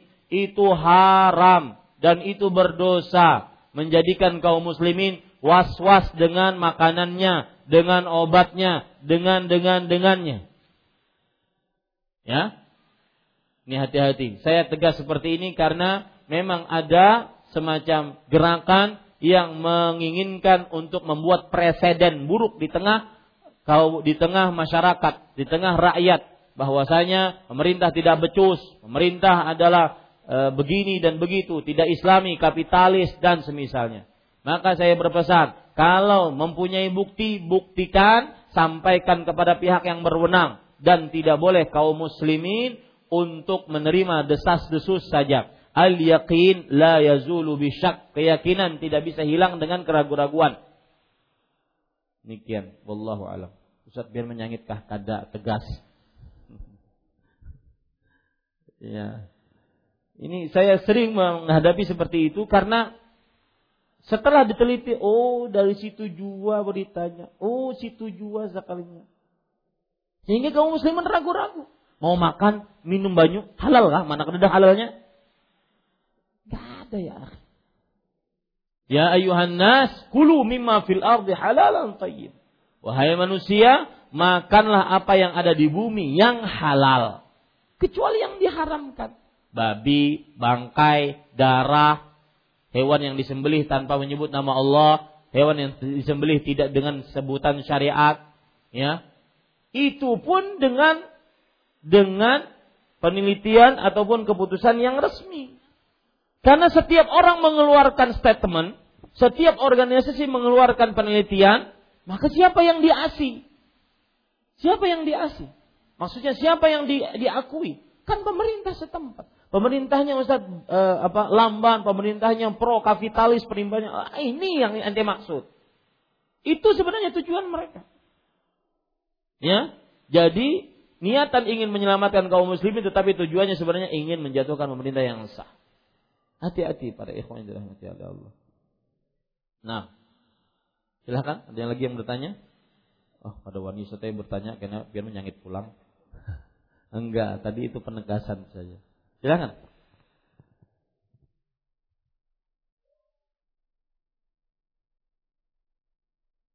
Pertanyaan di sini ada saat sudah terjadi ijab kabul, bolehkah menantu tersebut bersalaman dengan mertuanya perempuan? meskipun bersetubuh, belum bersetubuh dengan istrinya, anak mertuanya. Maksudnya, saat sudah terjadi ijab kabul, bolehkah menantu tersebut bersalaman dengan mertuanya, perempuan, meskipun belum bersetubuh dengan istrinya, anak istrinya dalam tanda kurung anak mertuanya. Oh iya, istrinya sudah cukup, tidak usah menyebutkan anak mertuanya. Bingung ulun. Hmm. Maka jawabannya boleh. Ya, semenjak seorang menikah dengan seorang perempuan, maka mertua perempuannya itu langsung mahram meskipun belum bersetubuh. Yang diwajibkan bersetubuh itu adalah apabila perhatikan ini yang diwajibkan bersetubuh dan sebelum bersetubuh belum ada mahramnya apabila seorang perempuan memiliki anak perempuan. Orang perempuan memiliki anak perempuan. Si ibu ini menikah dengan laki-laki. Laki-laki ini otomatis bapak tiri. Bapak tiri ini akan menjadi mahram anak tiri perempuannya setelah diapakan? Suami tiri ini, si bapak tiri ini menggauli istrinya. Kalau belum menggauli istrinya, maka anak perempuan tersebut bukan mahramnya. Jadi pas hendak ijab kabul, misalkan wali dari perempuan tersebut mengatakan, saya nikahkan anak perempuan saya dengan Anda dengan maharnya sekian dibayar tunai. Datang anak perempuan si ibu ini. Anak perempuannya lebih cantik dari ibunya. Si bapak yang mau menikah tadi, hadangin dulu, itu siapa? Jar bebiniannya itu anak kok, lawan itu jekin. Ini boleh. Ya, boleh dalam artian secara hukum syar'i, meskipun tentunya menyakiti perasaan sang ibu. Ya. Nah, anak perempuannya cengengesan pulang. Ya, ini ibu-ibu saudari-saudari muslimah yang digunakan oleh Nah, itu dia. Apakah istri yang sudah dicerai wajib diberi nafkah oleh mantan suaminya sampai mantan istri itu kawin lagi? Enggak diberi nafkah sampai masa iddah habis. Kalau sudah masa iddah habis, maka dia bukan istrinya lagi. Itu namanya talak bain sugra. Talak bain sugra artinya talak bain kecil. Kalau sampai tiga kali talak bain kubro. Talak bain kecil itu apa? Dia bisa merujuk lagi istrinya tersebut dengan nikah kembali. Ada mahar, ada saksi, ada wali, ada ijab kabul. Kalau sudah masa iddah habis. Kalau masih dalam masa iddah, sang istri ini tidak berhak untuk menerima pinangan laki-laki lain. Ya, dan biasa kejadian seperti itu. Sang istri maksa suaminya, lah kasih. Kalau ikam wani ceraikan kok. Karena sudah ada menghadangi berondong. Ya, ceraikan, ceraikan, ceraikan. Akhirnya ceraikan. Nah, belum masa iddahnya habis, sebelum masa iddah habis, ini perempuan masih di bawah tanggung jawab suaminya. Haram dinikahi oleh laki-laki lain. Karena itu istrinya. Cuma hanya dalam perkara dia sudah ditalak satu rujuk. Ya, kalau sudah masa iddah habis, maka pada saat itu itu sudah perempuan lain, mantan istri berarti. Ya, mantan istri. Kalau sudah mantan istri tidak ada kewajiban untuk menafkahinya, kecuali mungkin keluarga ini menanggung anak, maka suami wajib menafkahi anaknya, bukan menafkahi siapa? Istrinya. Wallahu a'lam. Ada lagi yang langsung Ibu? Nah. Assalamualaikum Ustaz. Waalaikumsalam warahmatullahi Yang ingin saya tanyakan nah, tentang sholat tahajud. Kita kan mengetahui padilah-padilah untuk sholat tahajud. E, gimana caranya supaya kita bisa ikhlas? Soalnya kan katanya amalan itu harus ikhlas dan seperti apa caranya supaya bisa ikhlas bahwa ini memang kita lakukan karena Allah bukan karena padilah-padilah. Iya. Iya, nah, itu aja pertanyaannya. Jazakallah. Jazakumullah khair atas pertanyaan Ibu. E, maka jawabannya keutamaan-keutamaan yang disebutkan dalam setiap amal ibadah bukan hanya tahajud ketika seseorang menginginkannya bukan berarti dia tidak ikhlas tidak itu kalau seandainya keutamaan tersebut disebutkan di dalam ayat Al-Quran, di dalam hadis Rasul, mengamalkan ini utamanya ini, mengamalkan ini pahalanya ini, mengamalkan ini pahalanya ini. Kalau seandainya keutamaan tersebut tidak boleh dituju, maka tidak ada faedahnya menyebutkan keutamaan. Keutamaan tersebut untuk memotivasi seseorang. Surga misalkan. Orang yang beramal akan masuk surga. Maka apakah dia tidak boleh ingin surga? Karena kalau begitu dia tidak ikhlas? Enggak. Ini adalah pernyataan orang-orang ahli tasawuf. Yang mereka mengatakan, kalau seseorang beribadah, maka saya tidak takut terhadap neraka Allah. Tidak juga menginginkan surga. Tetapi saya rindu kepada Allah. Ini tidak benar.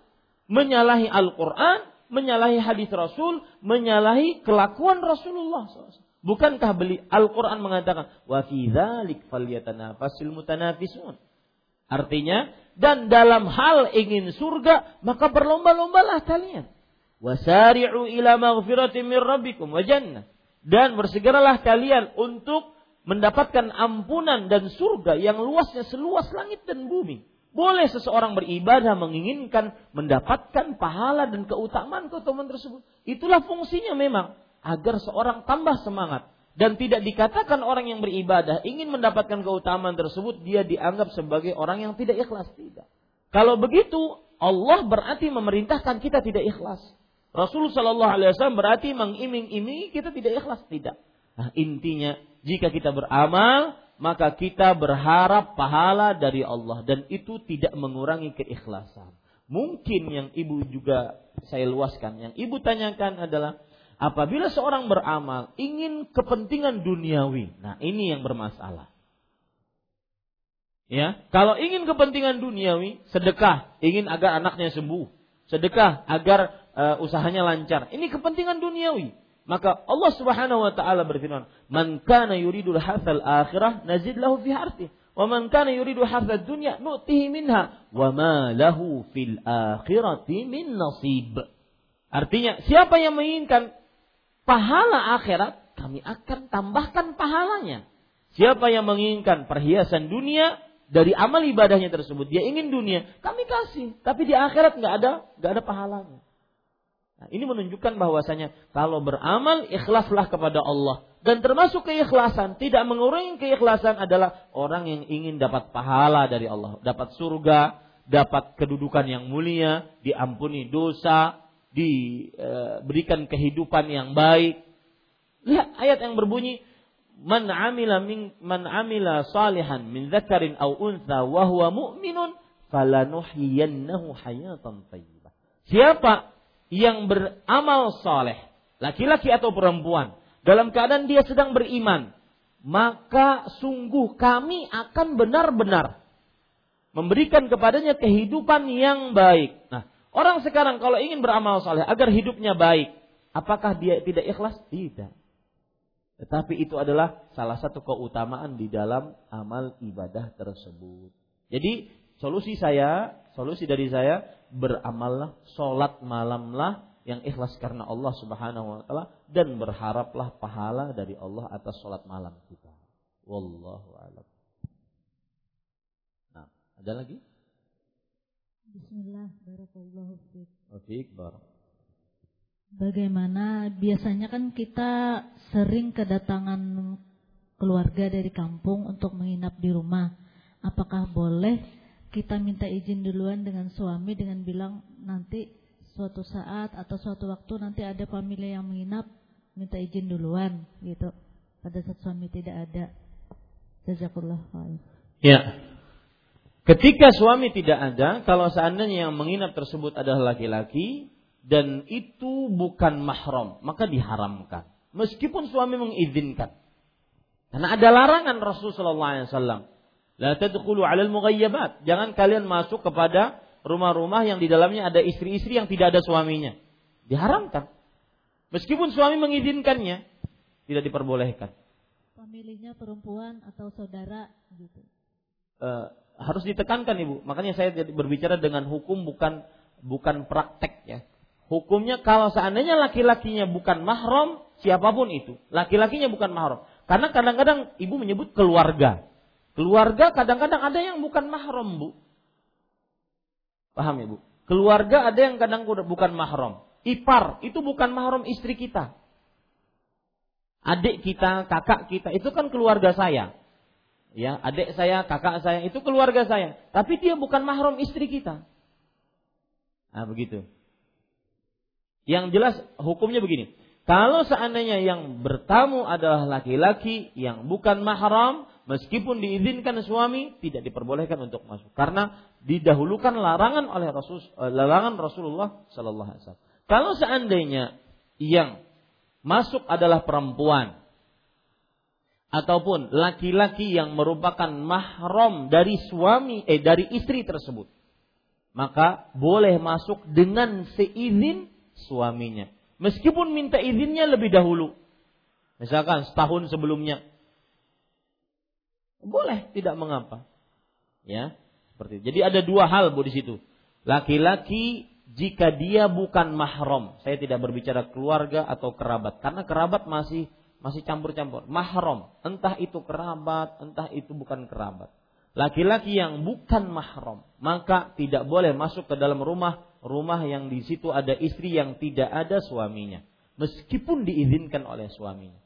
Yang kedua, laki-laki yang mahram bagi perempuan tersebut, bagi istri tersebut, ataupun perempuan-perempuan, maka juga tidak diperbolehkan masuk kecuali dengan izin suaminya. Wallahu a'lam. Ya, saya ke kertas banyak sudah kertas. Bolehkah naik mobil bersama bersama siapa? Bersama dia. Yang di sampingnya ada istrinya. Bersama laki-laki. Yang di sampingnya ada istrinya. Bolehkah naik mobil bersama laki-laki yang ber, di sampingnya ada istrinya? Mungkin begini. Ada mobil isinya suami istri, kemudian ada perempuan di dalamnya. Maka jawabannya jika hal tersebut dijauhi lebih baik. Jika hal tersebut dijauhi lebih baik. Kenapa? Karena di sini si perempuan tersebut tidak ada mahramnya. Kalau ada mahramnya, maka boleh. Wallahu a'lam. Nah, ini yang sering misalkan ke rumah sakit lah. Ya, rumah sakit, si ibu pulang sakit, kemudian ada geng berjanjian. Kita yuk. Geng berjanjian. Kalau yang nyetir perempuan, isinya semua perempuan boleh. Tapi kalau yang nyetir suaminya, kemudian di situ ada istrinya dan ada ibu-ibu yang lain, maka kenyamanan si laki-lakinya.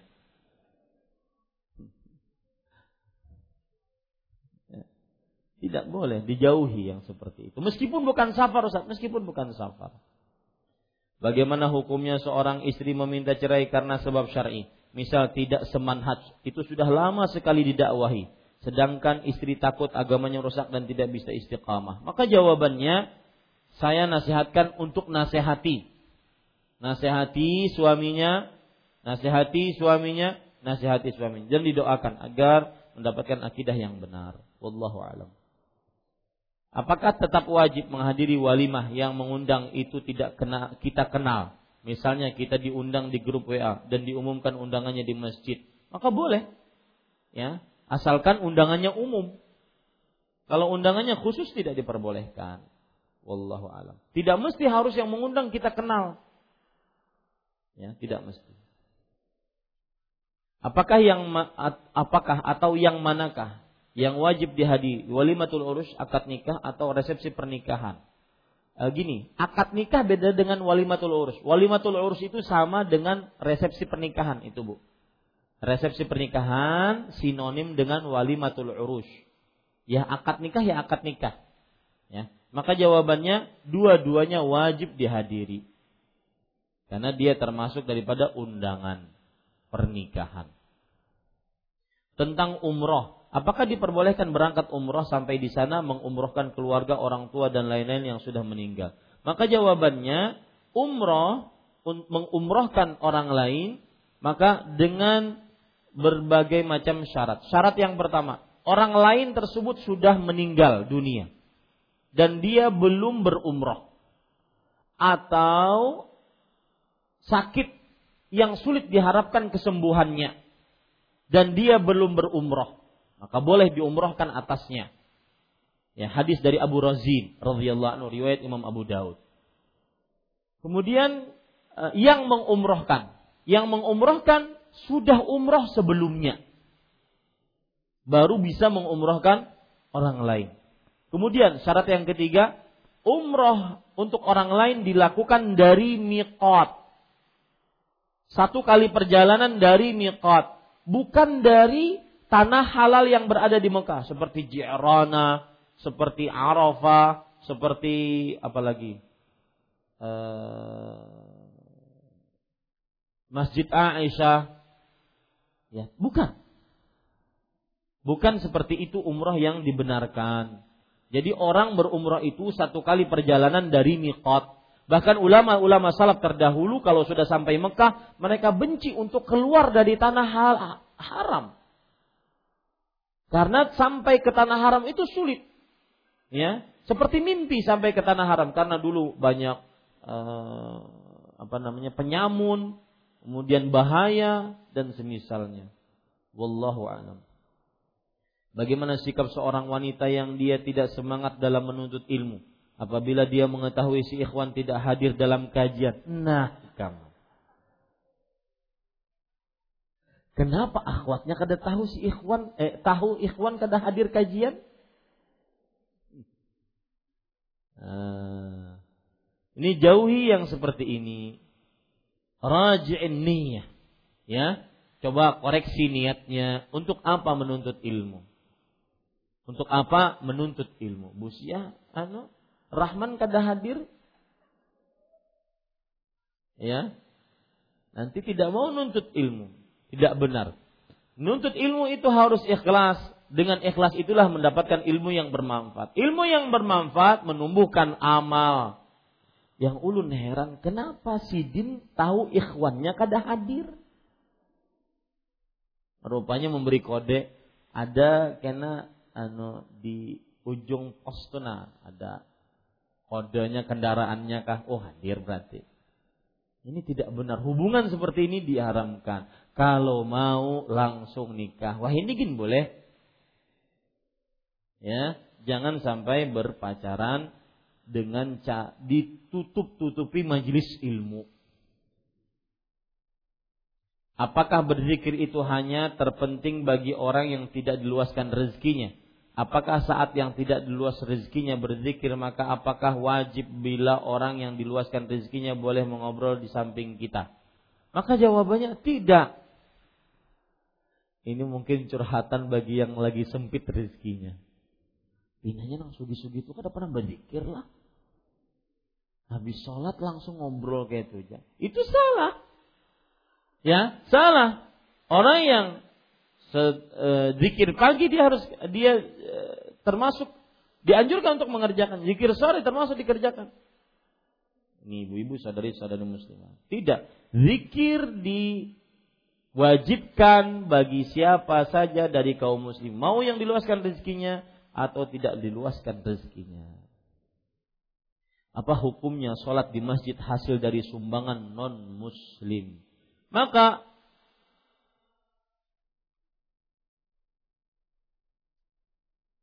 Enggak, saya tidak tahu. Tidak tak tahu hukum. Apakah itu masjid sah atau tidak? Tidak tahu. Silahkan tanya ke ustadz yang lebih tahu. Cukup kiranya Ibu saudari-saudari muslimah, terima kasih atas perhatiannya dan pertanyaannya. Semoga menjadi ilmu yang bermanfaat. Semoga jamaah akhwat, ibu-ibu, saudari-saudari pengajian Masjid Imam Syafi'i benar-benar menjaga auratnya, adab-adabnya sebagai seorang wanita muslimah. Demikian kita cukupkan dengan kafaratul majlis. Subhanakallah bihamdik. Asyhadu an la ilaha illa anta astaghfiruka wa atubu ilaik. Wassalamualaikum warahmatullahi wabarakatuh.